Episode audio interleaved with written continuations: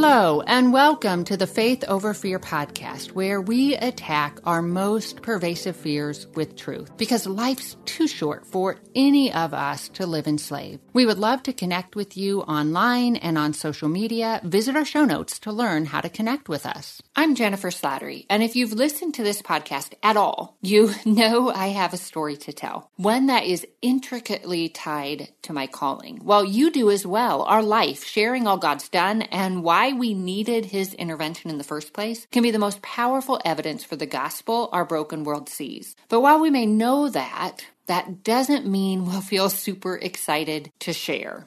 I found, in fact, many of us are quite anxious to share our stories for so many reasons. We fear rejection, that if someone really knew where we came from, what we've done, or maybe even what we've experienced, what was done to us, then they would reject us. And we might not know how. Like, how can we explain something that's all jumbled in our brain? The very thought might trigger all sorts of emotions that we've trained ourselves not to deal with. So that's hard. That's frightening. And then there's some of us who tend to discount our testimonies. I hear that a lot.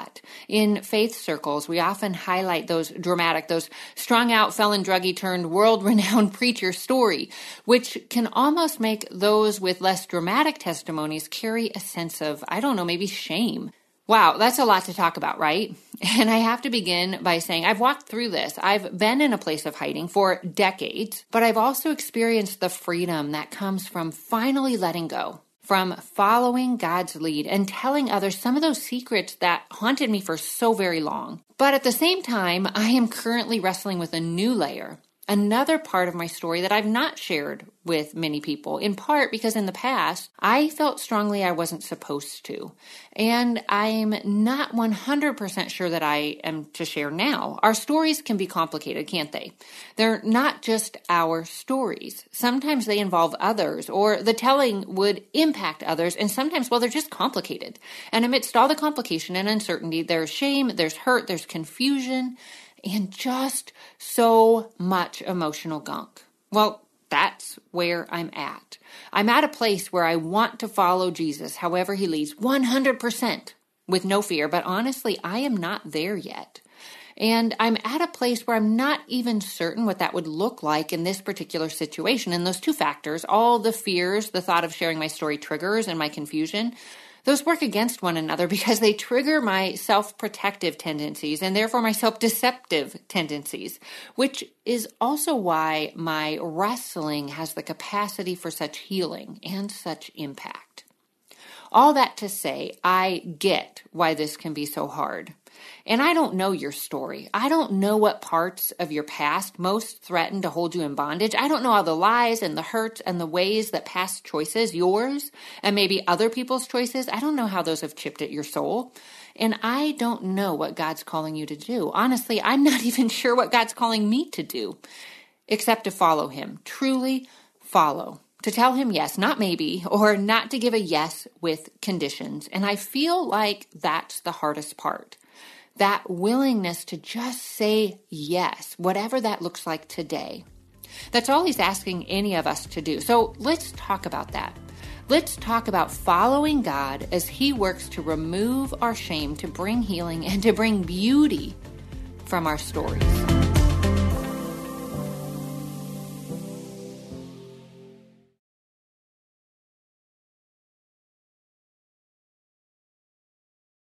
Now, if you've listened to past episodes, you might know that I dropped out of high school. I bounced from home to home and couch to couch and eventually ended up homeless. My coping mechanism during that time was to stay drunk, periodically thinking that it wouldn't be so bad if I passed out from too much alcohol and never woke up.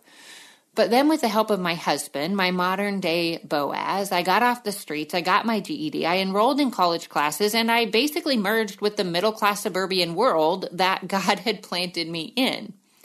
And at first, it was very much a culture shock. Everyone seemed so put together, so polished, and so educated, like they came from these super healthy, always loving families and practically quoted scripture in their sleep. And I was certain I didn't fit. But over time, I learned the culture, I learned the language, I learned the unspoken rules. I became the well mannered, presentable Midwestern mom and housewife who cooked meals from scratch, who went to church, and, and who chose frou frou coffee drinks over malt liquor. And then, when our daughter was a few months old, we moved to Southern California where no one knew me.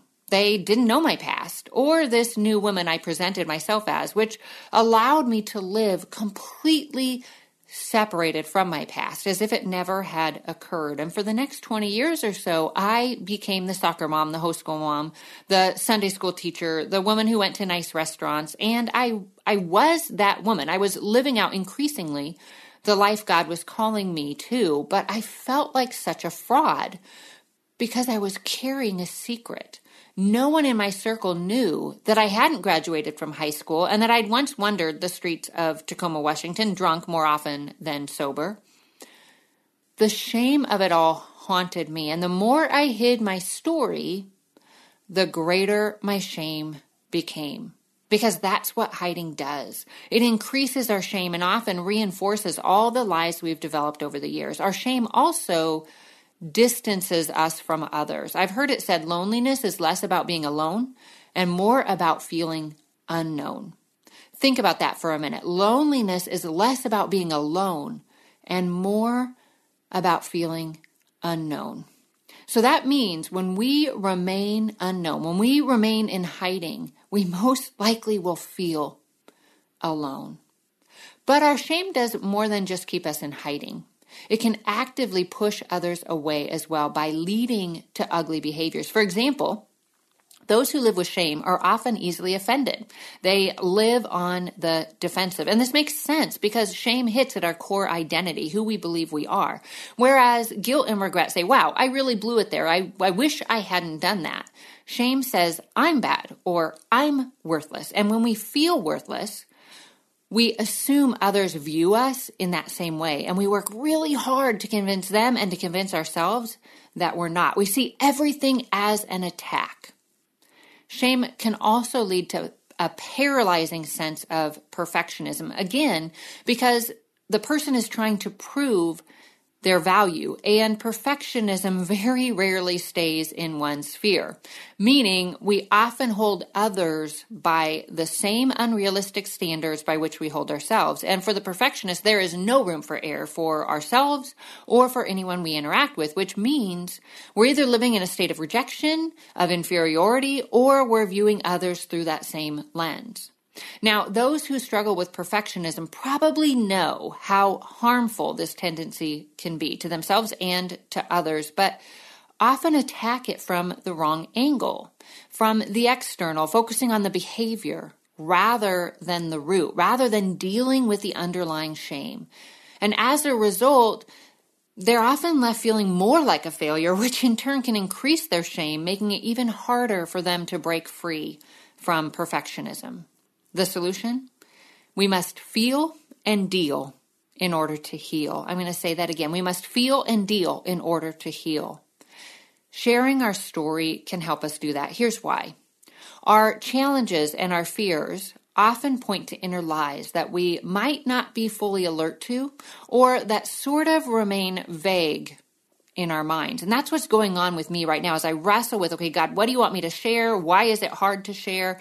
And it's bringing things to light. It's, it's making me aware of things that I wasn't aware of, hurts and lies within me that I didn't know existed. And this allows us to feel the pain that led to that lie and then deal with that pain with Jesus instead of shoving it down, instead of trying to distract ourselves from it, inviting his perspective and his healing touch so that we can reach a new level of healing. It's super, super helpful to have someone to process with, someone mature in the faith who also understands whatever pain we're struggling with. And both of those components are super important. And we need to learn to see ourselves, our past sins, and all through the lens of grace as God sees us. That is such a journey, and sometimes it can take a long, long time and a lot of healing. But while God leads us on that journey, we must be willing to follow. Now, if you're struggling to understand and to live in God's grace, I encourage you to grab a free copy of Wholly Loved's Becoming His Princess Bible Study. You can access the weekly videos for free as well, and the study will help you learn to live in your new identity as a child of God and to rest deeply in His grace. And that's where God is always leading us toward a greater understanding, acceptance, and reliance on His grace. He's continually removing everything within us that gets in his way and tarnishes who he created us to be. As I've said before, the Christian journey is a journey of becoming as we shuck off all the hurts, all the lies that distorts Christ in us, and as God awakens us to who we were meant to be, who he created us to be who we really are. And in the process, we'll probably be reminded of messages spoken and unspoken that we've received over the course of our lives, messages that, that create or add to our fear of rejection that we might be tempted to own as truth, but that in reality reveal the gunk, the inner Pharisee, if you will, in other people's hearts. So let me give you an example. Jenna was raised by mentally ill parents. Her father was an alcoholic who frequently lost his temper, and her mother was manipulative and played all sorts of strange head games and acted in really bizarre ways, like forcing the family to sleep in the attic because she was convinced demons had taken over the house. Well, once Jenna left home, she got connected with a faith community. She God just did an amazing work in her life and in her heart. He he healed her so that she no longer resembled that that girl that she was growing up so that she absolutely did not resemble her parents in the slightest and so that her adult life looked nothing like the environment that she grew up in her entire world was different but she still felt like one of those people, quote unquote, from that family, quote unquote. Something she was reminded of whenever one of her friends or someone from church made a disparaging comment regarding people in more dysfunctional settings. One day in particular, she was meeting with a pastor she served under to receive guidance on how to help some women in particular with traumatic backgrounds. Well, the pastor made a casual statement about how messed up women with alcoholic fathers tend to be, probably just trying to help her process and not take their behavior personally, but he inadvertently implied that their brokenness was almost a permanent state. And in that moment, Jenna determined she would never tell that man about her past. So even though she knew she was covered in grace and that she'd reached a certain level of healing, she also knew others might misjudge her, might discount her, even disdain her because of her past. And you've probably encountered a similar situation or similar situations, plural. We live in a broken world filled with broken and often pharisaical people who say some hurtful pharisaical things. And honestly, you and I do as well. We all tend to hold certain stereotypes. Those who come from a more cultured background might assume all high school dropouts were simply depraved rebels. Whereas those who come from, say, poverty or abusive homes might assume all cultured or polished Christians are fake and shallow. And this is precisely why it's so important for us to share our stories so that we can remind one another not only of God's grace, but also of our shared humanity. That just helps the gospel across the board so that we can break through some of those barriers that we have all erected between us. Now, that doesn't mean, however, that we should share our story with everyone especially in our early stages when we're just beginning to heal and step out of shame. Not everyone is a safe person to share with at that particular moment in our journey. The first person I shared my story with, including the part that I'm wrestling with now, rejected me. I thought she was a safe person and that we had a certain level of relationship that allowed for such conversations, and I was wrong. Immediately after our conversation, she began pulling back, distancing herself from me. Now, granted, that could have been coincidence. Maybe life suddenly got super busy for her, or maybe my, I probably, my story probably hit too close to home for her, stirring up emotions and memories and fears that she wasn't ready to deal with. I don't really know. What I do know is that in that moment, well, and in the many moments that followed, I felt rejected and less apt to share my story with others in the future. I took her reaction as confirmation of all those lies that I had come to believe about myself that I was horrible, that I was bad at my core. But God wouldn't let me stay in that place. He kept nudging me forward by surrounding me with teenagers who I knew needed to hear my story, not just where I'd been, but most importantly, the freedom I had because of Jesus Christ.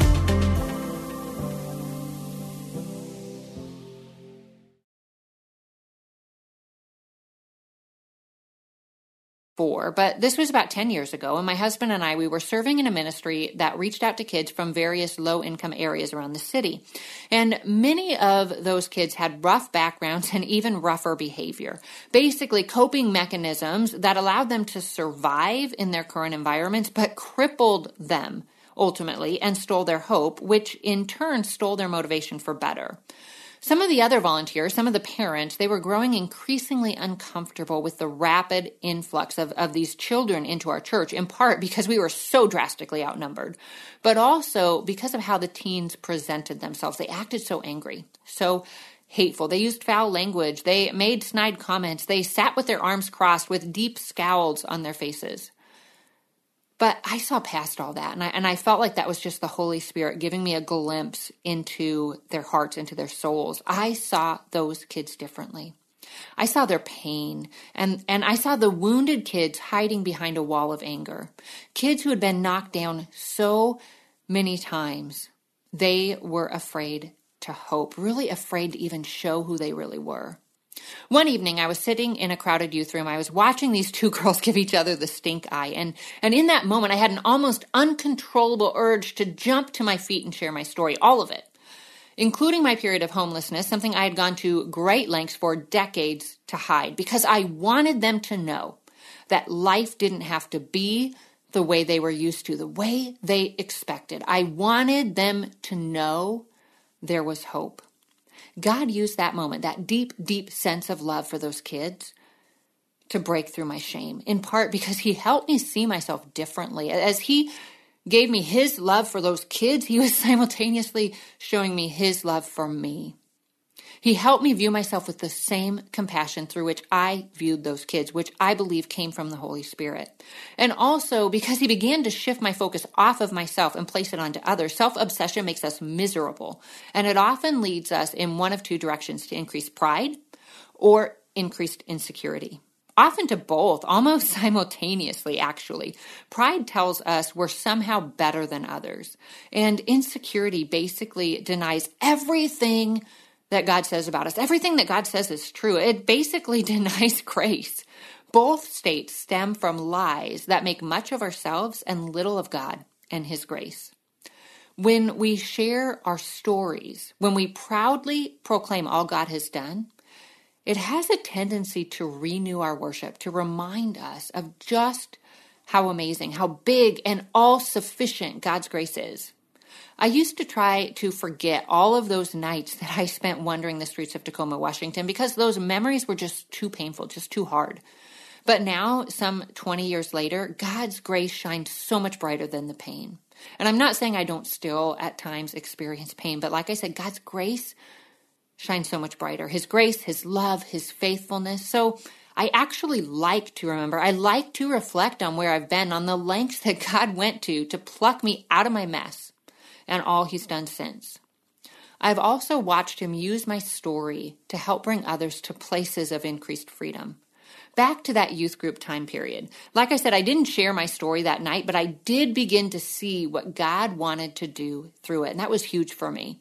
I really wrestled with that for, for a bit, with, with my call to speak and to write. And those two went hand in hand because I knew God wasn't just calling me to write, He was calling me to write with transparency so that others could catch a glimpse of this great God who had called me out of darkness and into his glorious light, as 1 Peter 2, verse 9 states. Well, about a month later, while I'm still wrestling with God and I'm arguing and bartering with him, the women's ministry director, she approached me and she said, Jennifer, God placed you on my heart. Would you be willing to speak at our next women's event? And I knew if I said no, I would be saying no, not just to her, but ultimately to God. I would be acting in willful obedience, something I was unwilling to do. So the next Saturday, no, it wasn't the next Saturday, but one Saturday, uh, the Saturday I was to speak, I stood in the women's bathroom. I was shaking, literally trembling. I was fighting tears. I was convinced all the women in the fellowship hall, that was where they called the area where we were all meeting. I was convinced that, that all these women that I'd served with, that I had attended Bible studies with, that I had formed relationships with, I was, I was convinced they would reject me, that they would determine that they wanted nothing to do with me. But I knew Here's the catcher. I knew we would be moving two weeks later, which meant I could pop into the event, I could say my thing, and then I could leave. God is so gracious, isn't he? He knew I wouldn't have had the courage otherwise, and so he gave me a gentle first step. But it was still hard and I still had to take it. And I did. I took that step. I fearfully yet courageously told those nicely dressed, educated, and religious women that I was a high school dropout and a former homeless girl. And that night, and then throughout the weekend, my Facebook Messenger blew up with women reaching out to share their stories. And I realized how very similar we are. Th- those stories drew us together. Me sharing my story drew them to me, and them sharing their story drew me to them. A connection was formed. Now, they may never have been homeless, but they all had shame. They all had parts of themselves that they had been hiding, and they all wanted to be known fully, to be fully known. There's such safety, such rest in knowing someone knows the worst parts of us and loves us anyway. We all need that, and we all have that in Jesus Christ, but we need that with another human as well. We all need to find our people who will love all of us, with whom we can be completely real. Finding that depth of relationship, it inherently involves risk risk of exposure, of rejection. And you know, it's okay to tiptoe in that direction, to share a bit of ourselves, to, to see how the person reacts, and, and then maybe to share a little more. But ultimately, we need to get to the place where we're so secure in who we are in Christ, in, in Christ's grace, that other people's negative reactions won't hurt us so deeply, where we don't take ownership of them. Paul, an apostle who wrote much of the New Testament and planted something like 20 churches throughout ancient Europe and the Mediterranean, he seemed to have reached that place. In 1 Timothy chapter 1 verses 12 to 17 he wrote, quote, "I thank Christ Jesus our Lord who has given me strength that he considered me trustworthy appointing me to his service, even though I was once a blasphemer and a persecutor and a violent man." I was shown mercy because I acted in ignorance and unbelief. The grace of our Lord was poured out on me abundantly, along with the faith and love that are in Christ Jesus. Here is a trustworthy saying that deserves full acceptance Christ Jesus came into the world to save sinners, of whom I am the worst. But for that very reason, I was shown mercy, so that in me, the worst of sinners, Christ Jesus might display his immense patience as an example for those who would believe in him and receive eternal life. End quote. Paul could say that openly and without insecurity because he knew who he was a redeemed, chosen, transformed, and called child of God. And he knew intimately the God who had called him. He had learned to view himself, the world, and everyone he interacted with through the lens of grace, and that's such a freeing way to live. But I wonder if it was hard for him in the beginning to get to a place of such transparency. Although, thinking about it, he probably didn't have a whole lot of choice. I mean, his life before Christ was pretty well known. You can read about it in Acts chapter 8.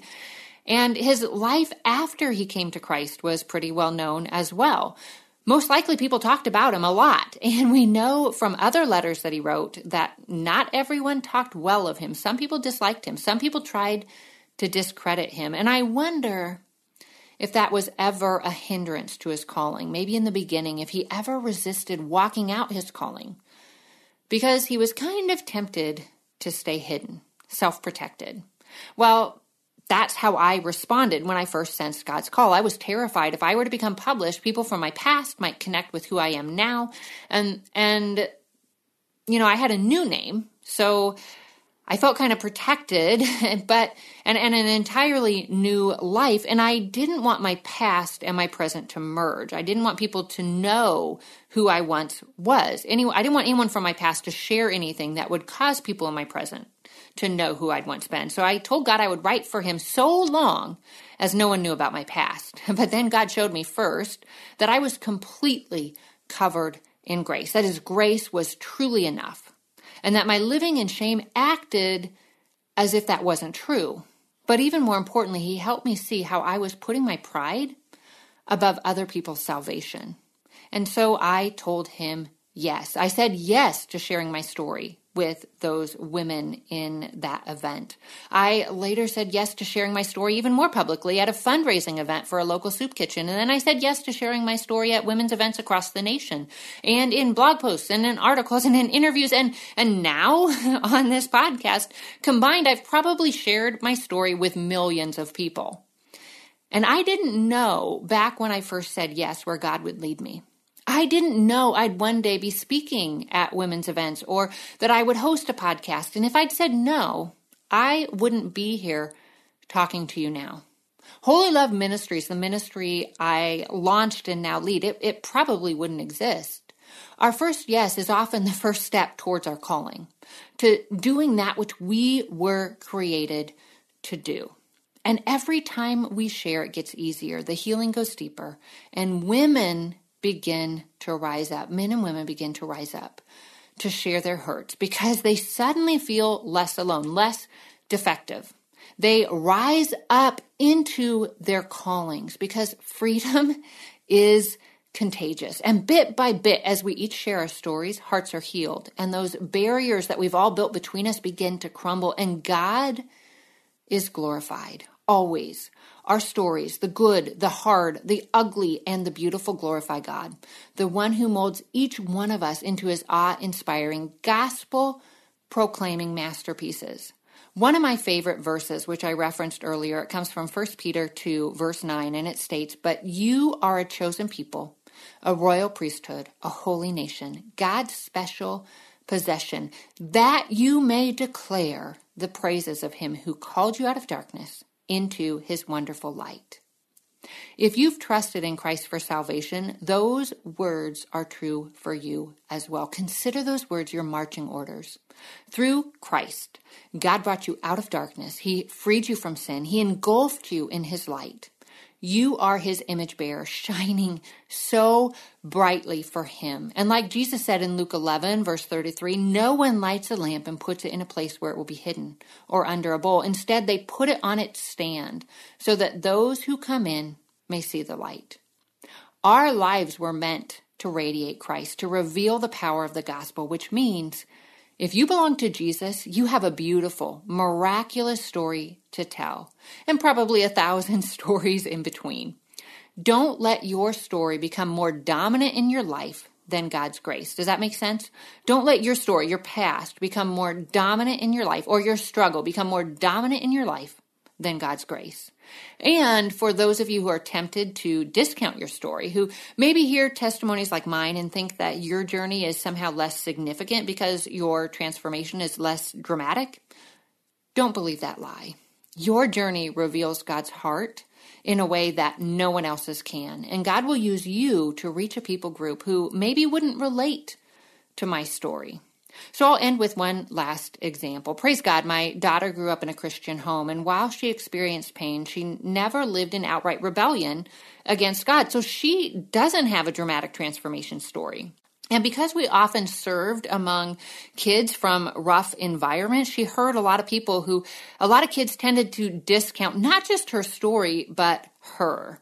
They told her that she basically was clueless because she was so quote unquote sheltered. And, and that hurt her and it almost made her ashamed of her godly background. But really, she's an example, albeit imperfect as we all are this side of heaven, but an example nonetheless of what life with Christ can look like, what it should look like. And there's such beauty in that. She's also an example of what it looks like to be raised in the church, but then to move past outward behavior and ritual to choose Christ on her own. God has used that part of her story to reach out to others who grew up in a Christian home, doing all the right things and, and following all the rules without moving closer relationally to God. When I step back and evaluate my story, her story and so many other stories I've heard over the years, I can see all the ways that Satan tries to silence us because he knows there's such power, life changing, eternally impactful power in our testimonies. Listen to the words from Romans 12, verses 10 to 11. Then I heard a loud voice in heaven say, Now have come the salvation and the power and the kingdom of our God and the authority of his Messiah. For the accuser of our brothers and sisters who accuses them before our God day and night has been hurled down. They try triumphed over him by the blood of the Lamb and by the word of their testimony. They did not love their lives so much as to shrink from death. So let's break that down. We all have an accuser, but he's already defeated. He only has power over us if we let him, and we will be victorious. How? By the blood of the Lamb, the immense grace that God showered upon us, and all that we have in Jesus Christ, and by the word of our testimony. And I think we need to reflect on the last line. They did not love their lives so much as to shrink from death. Most of us, thank God, won't face physical death for our testimonies, but we will probably have to die in other ways to our pride, to our need for approval, our desire to please man. But Jesus promised our death will always, always, always lead to increased life. Life as He intended, free from hiding, from isolation, and from shame, and into our calling. Well, thank you for listening. If you haven't already done so, I encourage you to subscribe to this podcast and then you won't miss a single episode. I would also love it if you would rate it. That helps us and helps others to find it and it encourages us greatly. Make sure to share it with your friends. And until next time, may you live as one who truly has been set free. Hey everyone, thanks for listening to Faith Over Fear a production of Life Audio and the Salem Web Network. If you enjoyed what you heard today, we'd love for you to head over to your favorite podcast app and leave us a review. To learn more about Jennifer Slattery or to check out any of the resources she mentioned in this episode, just head over to her website, jenniferslatterylivesoutloud.com, or check out our show notes. This episode was produced by Kelly Givens and edited by Stephen Sanders. A special thanks to our executive producer, Stephen McGarvey. For more Faith Toolkit podcasts like this, just head over to lifeaudio.com. This, this is my skyship, Dreamer. My cargo is stories, and our destination, dreams. With Abide Sleep Stories for Kids, you can help your children fall asleep fast and learn about God. To find these kids' bedtime stories, go to lifeaudio.com or search your favorite podcast app for Abide Stories for Kids. You can also download the Abide app for more biblical meditations at abide.com.